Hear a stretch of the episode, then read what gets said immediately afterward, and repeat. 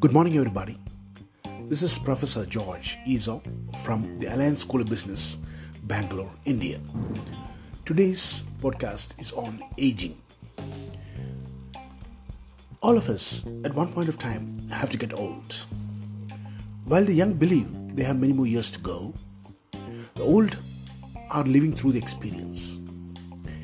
According to the Nature magazine, Aging is a process during which structural and functional changes accumulate in an organism as a result of the passage of time. The changes manifest as a decline from the organism's peak fertility and physiological functions until death. Given the developments in genetic engineering on human life expectancy, it's not very far that people will live for at least 100 120 years in the future. As John Lennon once said, count your age by your friends, not years. Count your life by smiles, not tears. As per the World Health Organization, by 2050, about 2 billion of the 10 billion people on planet Earth, that is approximately 20%, would be elderly people of the age 60 and above. The interesting aspect is that 80% of the aged people will be in the developing and less developed countries of the world. If the country looks at the elderly as a liability, it will be looking at solutions. Instead, the governments should look at elderly people as great resources that can be tapped or from whom value can be extracted for many years. Will warrant a decent treatment of the people than the one we usually see these days. Are we neglecting the elderly people? Are we looking at them as people who are in the last days of their career and who are going to go out of this world soon?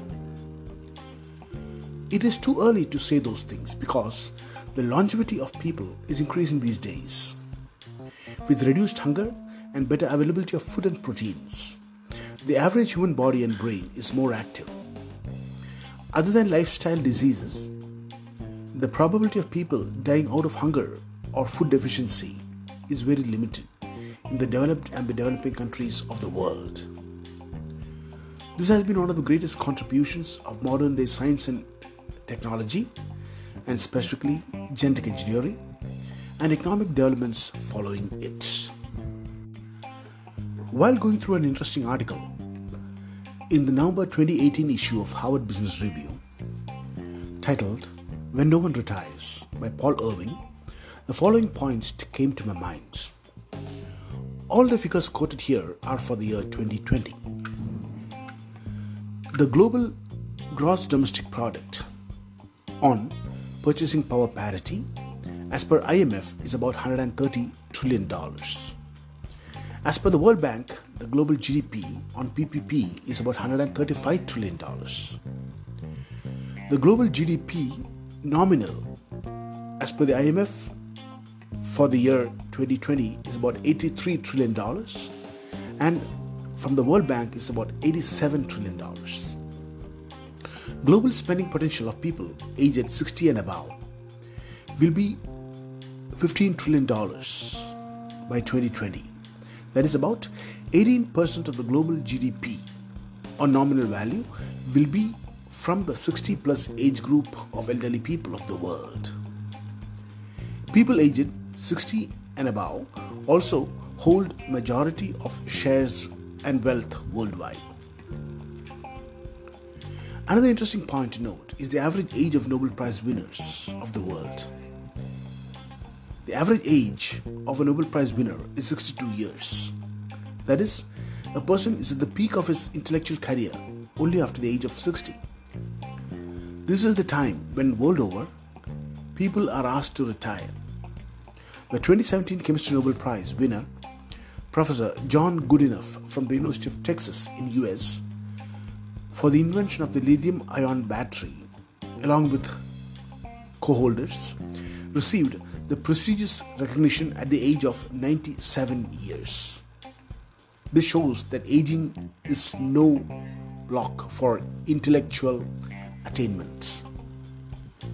All the above illustrations tell us that old age is not for retirement, but one where anybody can be more intellectually active and contribute to society in many ways, which can benefit the society. This also brings us to an interesting idea of startups. Startups for the elderly need to look in this sector of serving these people by providing number one, better healthcare and solutions, two, better use of assistive technologies, three, better transportation mobility solutions, four, safe management of personal funds, five, better exercising solutions, six, better technology awareness to use gadgets and services. 7 is better home management services.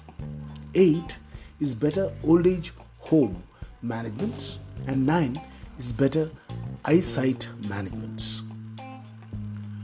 Let us not look down on the elderly.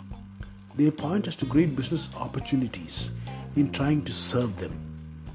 We not only bring peace and security in society, by serving them, we also give a decent living to the aged during the last days of their life. Thank you.